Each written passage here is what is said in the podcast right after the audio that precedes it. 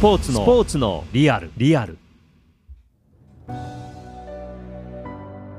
今回のテーマはサイクルスポーツです。サイクルロードレースの観戦について語ります。メイン MC はのぞみんです。よろしくお願いします。お願いします。のぞみんです。今回はゲストなしです。はい。そうなんです？週末はデジタルジャパンカップ。そしてアドベンチャーイン富士見というね。週末二現場はしごツアーでしたいやでコンタドールさんですよあの豪華な家真っ白な、どこに物があるんだろうっていうぐらいの。埃一つない埃あっても見えない白さみたいなね 本当にコマーシャルとかになるんじゃないかぐらいな映像でしたよね。なんかのコマーシャルかなと思ったもん最初登場した時いや、そうですよ。さすがですね、グランツールス覇者は。ねえやっぱ違うよね、はいいろんなものがねまあで結構あの、ワイプみたいなところでプライベートな、それぞれの選手のプライベートな部分も見えたりとか。で、やっぱりそこデジタルで走ったら実際にも行ってみたいってなって、宇都宮にまた人が集まる。その前にねはい。ジロでイタリアの優勝予想をしたけどもあ、そうですね。まあ見事に。栗村先生はい見事に、ね、クリノート化されてしまったというね、もう3ステージ目でうん。ボトルを踏んでしまいっていううん。ことですよね。ね。ディラント・トーマスさん。はい。そうです。残念でしたしかもパレード中ですよ。レースが始まる前にっていう、そういうアクシデントがありっていうのがまた、ねえ、うん、ついてないというのか。そうですね。ねで現状今あー総合トップはまた若手でしょ？アルメイダ。もう2周目が終わる最後の日。うんが、本当にギリギリというか、うんレース中もこれはサンウェブのケルデルマンに行かれるんじゃないかっていうところでうんうん耐えましたよね。うんねはい。そこはなんかアルメイダいけるのかどうかっていうところだったんですけど、あすごいなと思いましたねう。んうんでアルメイダも1998年生まれか22歳。そうツール制者ポガチャルと同じ世代っていうねこれ若手すごいよね本え当にちょ。っと本当思はうでかつこの15ステージ優勝したい。はい。ゲイガンハートはい。にも来てたんですよね。2015年にジャパンカップに参戦していた。その時はまだ若手で、トレーニーっていう扱いでおそらく参加してたんじゃないかなと思うねんけどね、スカイで。今25歳です今から、25その時はまだ19、20歳っていう。そうですよね。うん少しおぼこい雰囲気があって、確かちょっと若手選手だったんで、なんかインタビューしたんよ。覚えてんねんけどね。ちょっとこう、まだ海外遠征もあまり慣れてなくて、はうん、っていうような感じやったけども、まあすごいよね。まあだから、だから日本に来たことがある選手、だってポガチャルだってジャパンカップでい。ね、うん。活躍してたでしょそうですよう。ね。うん、まあまあ、アルメイダは行くのか、あと1週間。うーん。上位に入ってくるだろうって思われてた選手が、どんどんいなくなったわけじゃないですか。そうやな。で、まあ、2割はいますけれど、イバルさん3回目取れるか？アルメイダが行くのか、でも初のグランツールうん。なので、あ、実際に、うんうんはい、アルメイダ自身もこの3週間で自分がどうなるのかわからないという話をしていて、うんで、3週目にやっとこれから突入するというところで、うんうんうん。そこの経験値がないわけね。ね。今、2周目が終わったところで、うん2位のケルデルマンとうん。15秒差ですよ。うん、そうやね。20、ケルデルマンって29歳ぐらい、30手前やんね。そうですね。欲しいやろな。いやー、そうですよ。しかも、ケルデルマンはもうグランツールも11回目？で、ジロも4回目なので、うんうん。結構その3週間の走りっていうのを分かってるんじゃないかなっていうのうも。どっち？ケルデルそうなんですよ。で、後半戦に、うん。まあ、マドンナ・ディ・カンピリオゴール。うん。で、えーピンツオロスタートっていう日があるんですけれど、うんうん。その両方に行ったことがあるっていうのと、うんうん。あと、えー私が担当させていただく19ステージですね。うん。そこで、えーコモ湖っていうミラノのうんうん。上の方にある湖を通るんですけれど、うん。去年のジロではそのちょうど下の方を通ったんですね。うんうん。えーギザロ教会っていう自転車で有名なうんうん。教会が下の方にあって、えーその横を通ってとかいう、ロンバルディアでも通るところやね。あ、はい、通ったんですけど、うんうん。今年はコモ湖の上側を通る。うんうん。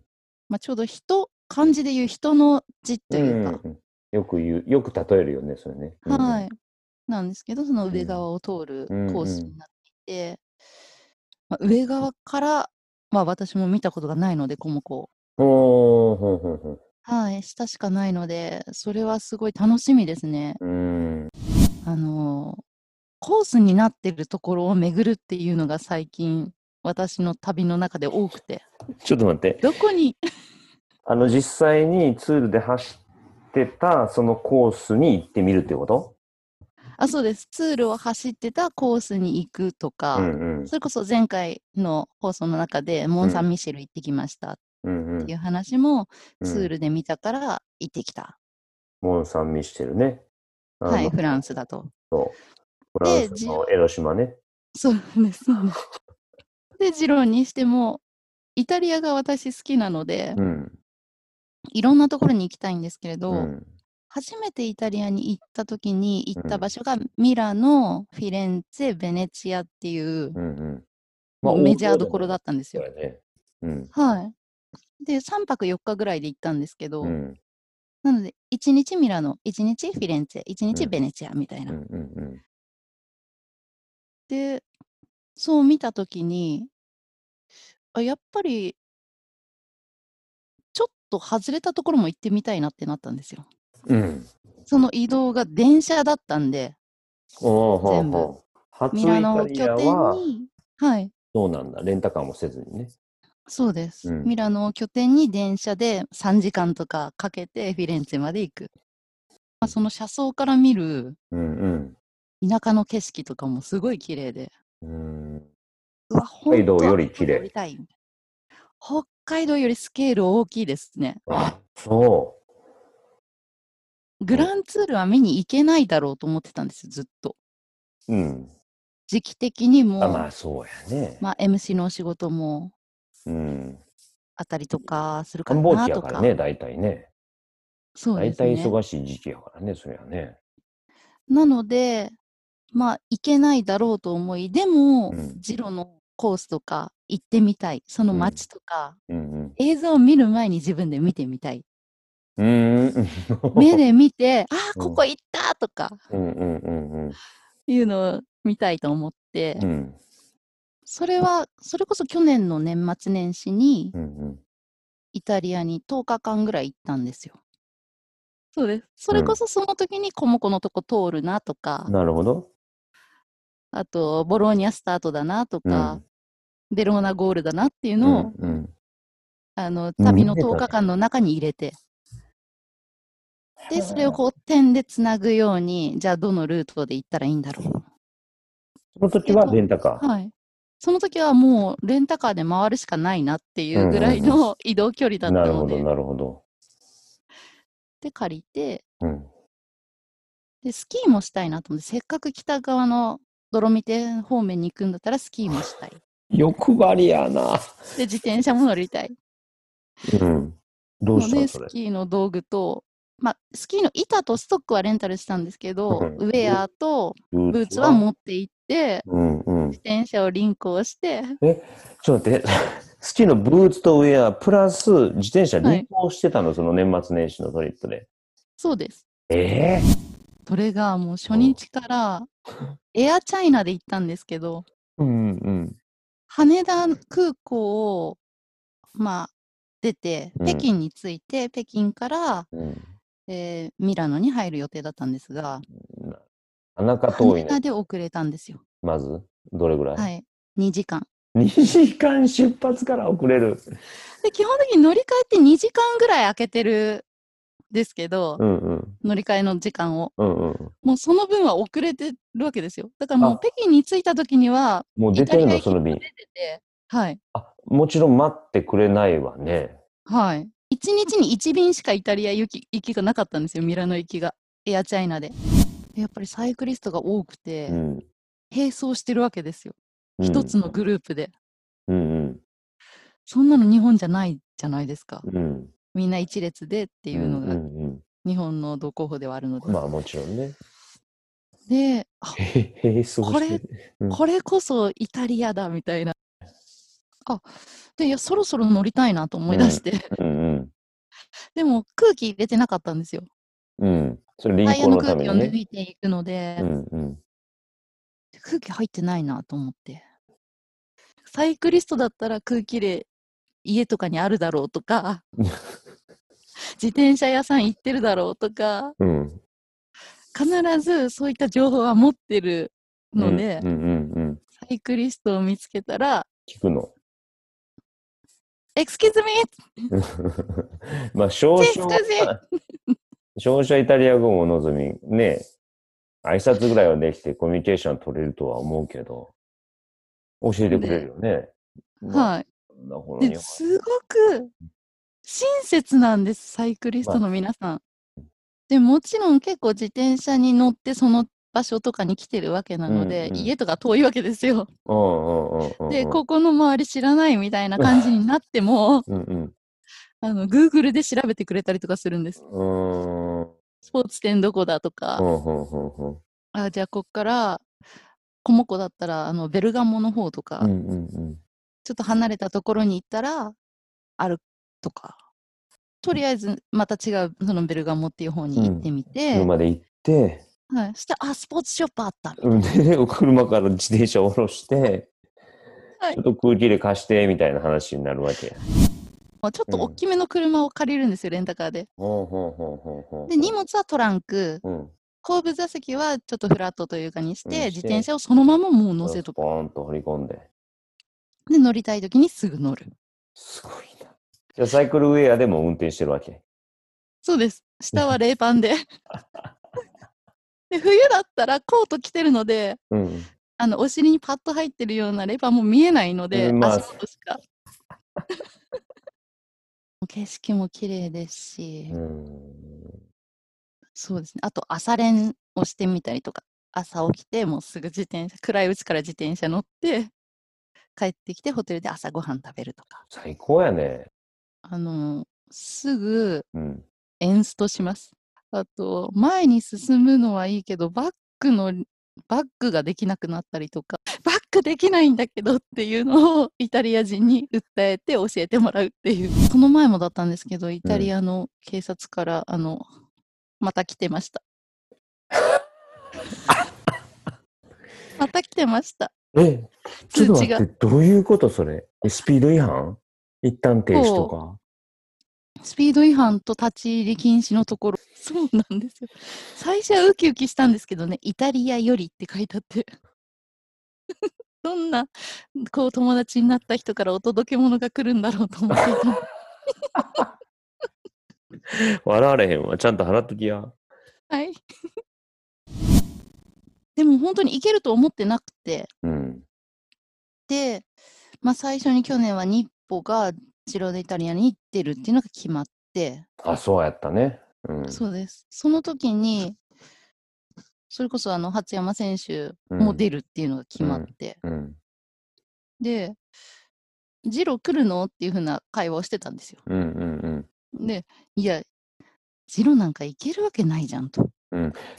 そう、のぞみと初山選手は同い年というのもあって、ちょっと共通の知り合いもいて、はい。でちょっとそのプライベートでお話をする機会があったっていうことやね。そうですね。あれ？意外とお値段が安い。へその月に見ても一番安くて8万円ぐらいだったんですよ。飛行機が。復で？往復でです。安いね。はい。うんうん。でもしかしたらこれはいけるんじゃないか。うん。で、その時、あの TOJ に向けうんていろいろ準備をさせていただいている中で、うんうん。これは TOJ 頑張ろう。うん。めちゃくちゃ頑張って、ジローをご褒美にしようと。自分のね、それなくても頑張れよ。あの最後の2日間ぐらいかなって思って、うんうんゴールとその前の。で、それがうんチームコピーで、うん前の20ステージが。うん。うん。なので、チームコピーに登るってすごいんじゃないかと。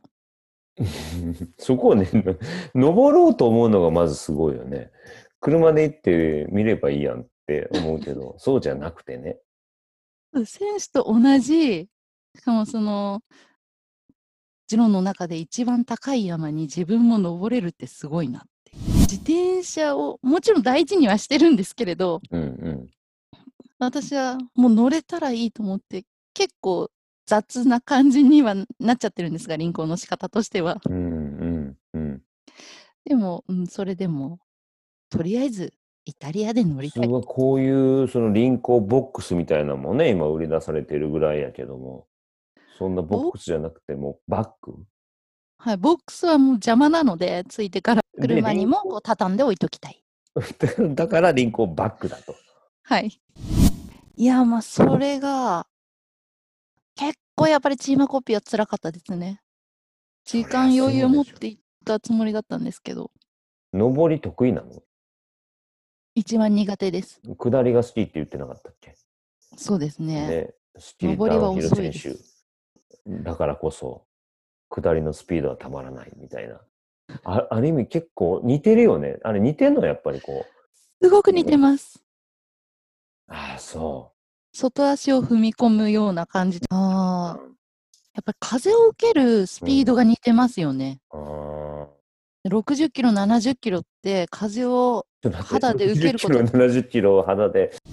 トレーニングでまずあの一番山頂からうん下までスピードに慣れるために直角行で練習とかもするんですよ。ターンをしない。で、やっぱりその体感の風受ける時とかうん。の感覚って他のスポーツであんまりなくて簡単にできるやつは。いや、ないでしょ。そこまでスピードを感じられるものっていうのは。はい、基本的に何かに守られてたりするじゃないですか。まあ、自分のパワーのみ、自然の中でっていうことやもんね。そうです。それが自転車と似て電車もますね。そうだろうね。下り好き。でも登った。それが登れないんですよ。自転車を押すしかなくて。あ、そんなにきついわけ？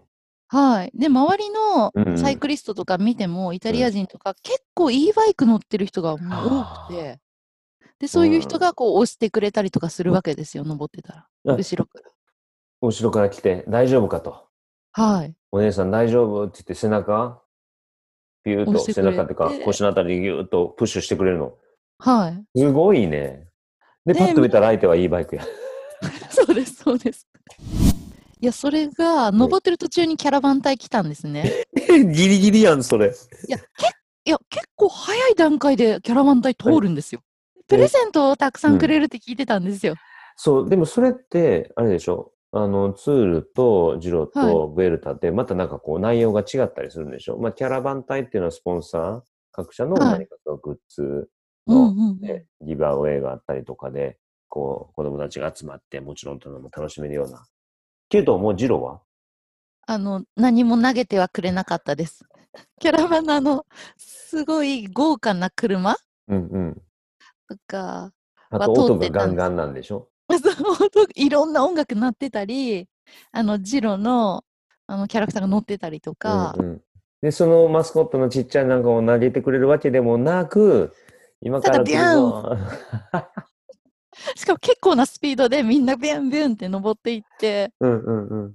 みたいな、夢のキャラバン隊が、だから何もないんですよ。あ、そうなんや。でも何もなくてもみんなテンション高くて、そうです。みんなは何かそのレースがどういう状況になってるかっていうのは手元自分のスマホで見たりしてるの？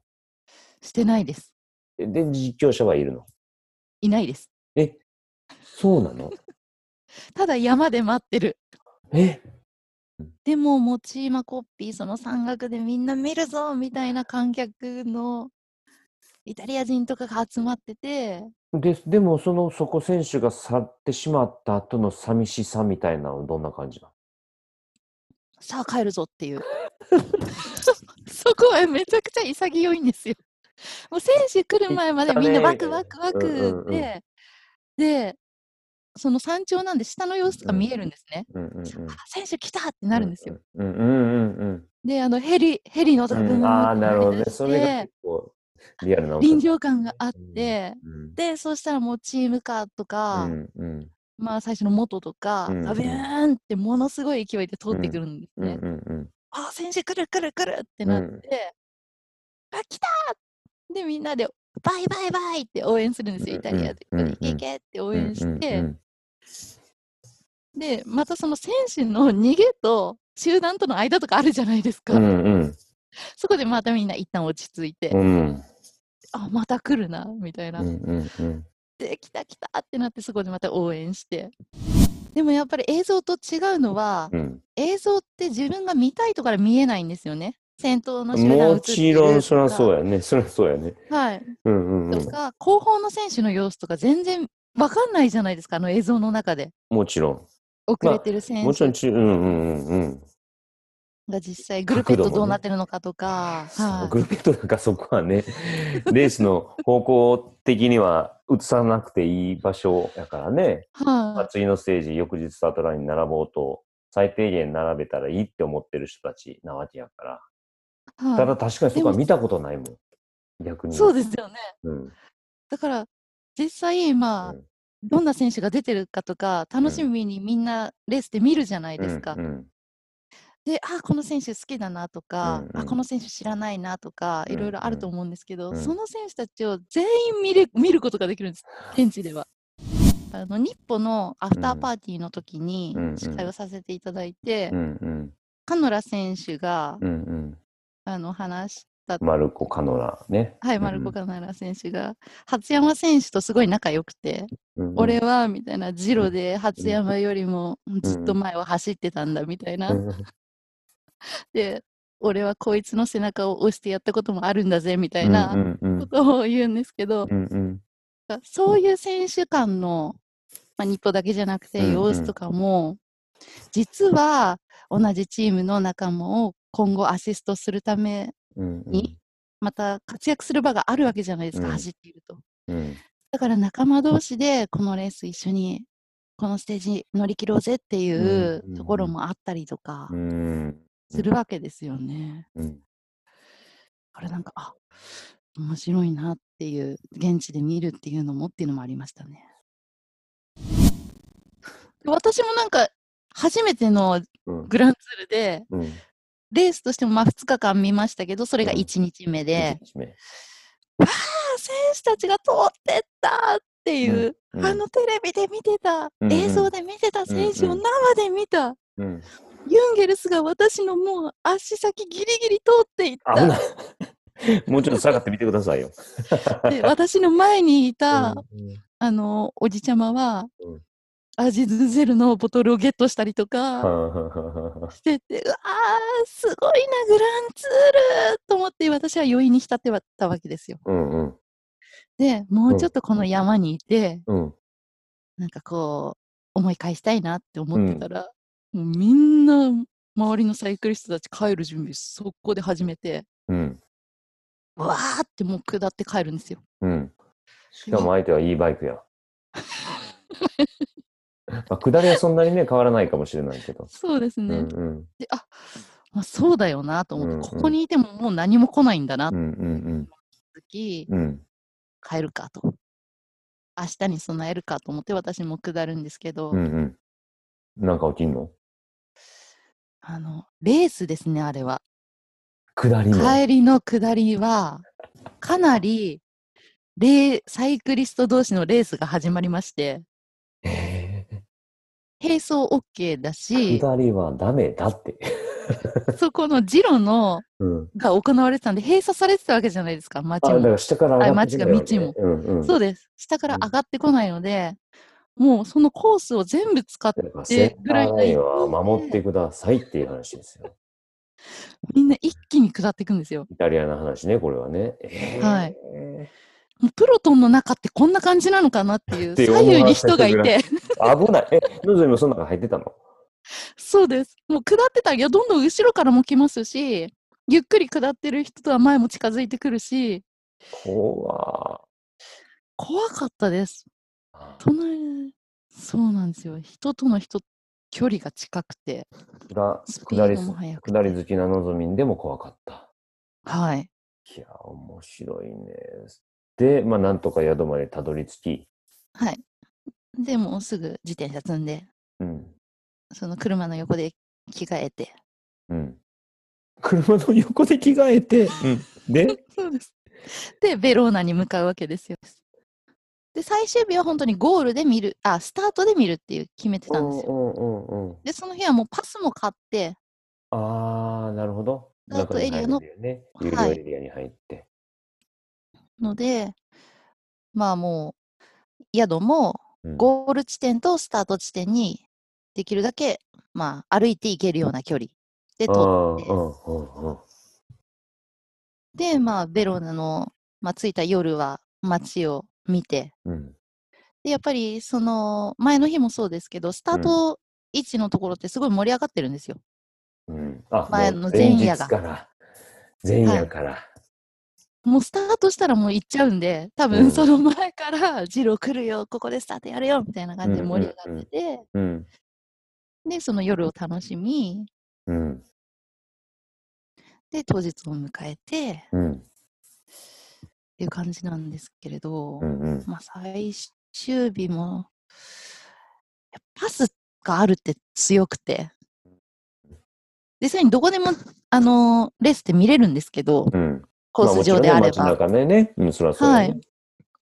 でも、パスがあると、食べ物もついてきたりとか、ああ、そう、いい結構いいパスやね、それね。パスにもいろいろランクがあると思うけども。はい、一番いいパスを買ったら、食べ物も他のランクのものと違うんですよ。えで、よくあの、スプマンテシャワーやるじゃないですか、うんうんうん表彰の時うんに。そのアストニアのスプマンテもあったりとかー、。へで、えーあの、モニターもついてるので、ーうんスタート位置にいて、スタートした選手を見送っても、その後、モニターで走りが見れるっうん。うん。ていう、まあ、メリットがあって。なので、パスはかなり、ぜひ行く方は、そうなんです。それがのぞみんのブログに上がってるね。はい。写真付きで上げております。であの、選手とのピッ、ピットあるじゃないですか、選手がスタート前の。そこはもう自由に入れるので、うんうん。あの、すぐ選手とも、あ、まあ、会えるというか、選手が来る時間帯はバラバラなんですよ、その選手によって。うんうん。なので、それによってタイミングが合えばすぐに選手と会えますし、うんうん。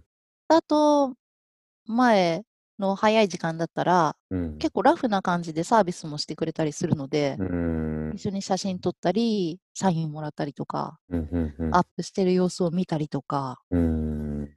なかなか普段見れない姿をそこで見れたり、うん。逆にゴールに行ったら、本当にもう21日間走って、うんほっと一息ついた優しい笑顔の選手を見れたりとか、うん家族で一緒にいる姿を見れたりとうんか、で、アレーナの中で、あの、その様子を見てたんですけども、うんそこは選手が走り終わって、うん。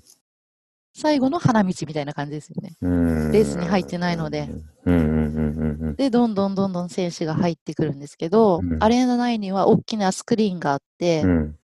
そこで今走ってる選手がどれぐらいのタイム差なのかとか、うんうんうん MC、4人の MC が盛り上げてて、4人の男性ですよ。しかも結構熱い感じの4人の男性が MC をしてて、うんで、どんどんどんどんなんかアレーナ内も後半になるにつれて人が増えてって、うんトップ3とか、トップ5ぐらいからものすごい観客の声援が起こるわけですよ。うんうんうわ、ログリッチ来たとうんか、うん。みたいな感じで、もうアレーナに入ってきたら MC も盛り上げるうんし、うんうん。観客もわーっていうのがあって、で、最後のカラパスが優勝した時、うん。もう優勝が決まって、そのアレーナ内に入ってくるわけですよ。うんうんそしたらもうみんなで拍手で迎えて、うん。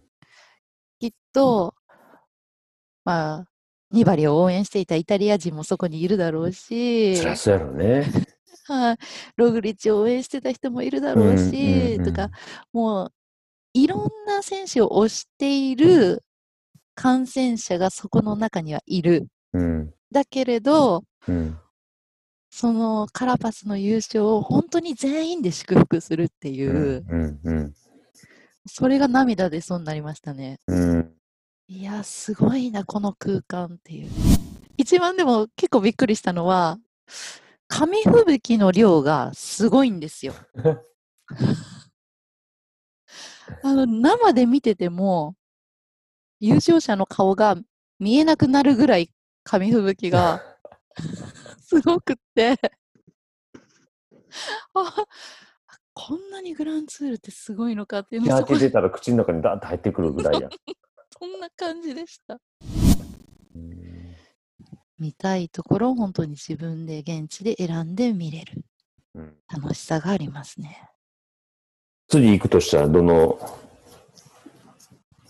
レースを見に行きたい？まあこれやっぱりステージレースが面白いんやろね。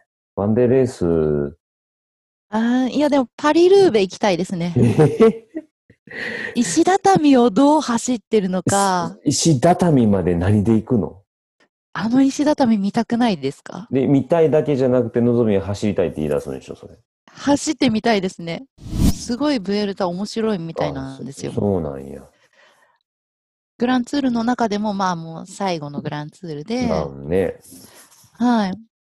でもうスペインも食べ物も美味しいし、うんうんこう結構観客にも優しい。うんうんツールだと本当にセキュリティがカチカチで、結構厳しいみたいなんですよ。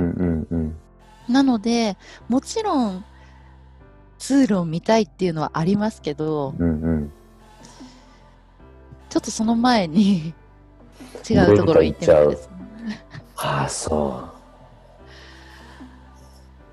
いや、でもパリルーベ行きたいですね。う。えー、やっぱヨーロッパツアーがいい。いや、でも何日間か滞在して楽しむならツアーダウンアンダーも行きたいですね。うんいや、グランツール、海外でのこのロードレース観戦の魅力は、のぞみんが思うところは、はいの見たい角度で見ることができるし、はい。今まで中継では知らなかったことを、まあ、発見できるとか、うん。グル自分でも走れるし。自分でも走って、それをっていうね、グルペットにフォーカスするすることができるとか、できる。キャラバン隊も見れる。選手が走ってるコースを実際に走れる。はい。今度行くときはいいバイクにしようかな。シーマコッピットが登るときはいいバイク。もうレンタルすれば、レンタルしよいや、それはすごくおすすめします。いいバイクって本当に鼻歌とか歌いながら坂登れるんで、う。うん。私なんて歩いて、うわー景色綺麗だなと思いながらも下向きながら自転車をしてたんですよ。うんうんうん。もちろん止まって景色綺麗だなって思ってましたけど、いいバイクだったらもっと楽しめると思いますそ。りゃそうやろね。いやでも生の良さですよ、リアルの良さというか、うんその、まあ、全てを見ることができるっていうところだよね。そうです。まあ、やっぱりその空気感であったりとかね、現地の人たちの会話もそうだと思うし、ね、景色もそうだし食べ物もそうだし。う、ん、そう景色はもちろん中継を見てても見ることができるけど、えはい。食べ物匂い、うん、え空気、そうですね。ね、これ五感で感じるもの全てをこう現地はやっぱり自然とそれを受け入れることができるというか感じることができるもんね。もうそうなんですよ見るだけじゃないうん聞くだけじゃないもっと肌で感じる部分があるいうことやね。まとまったかな。メイン MC のぞみとサイクルロードレースの魅力、そしてグランツールの観戦の魅力語りました。ありがとうございました。ありがとうございました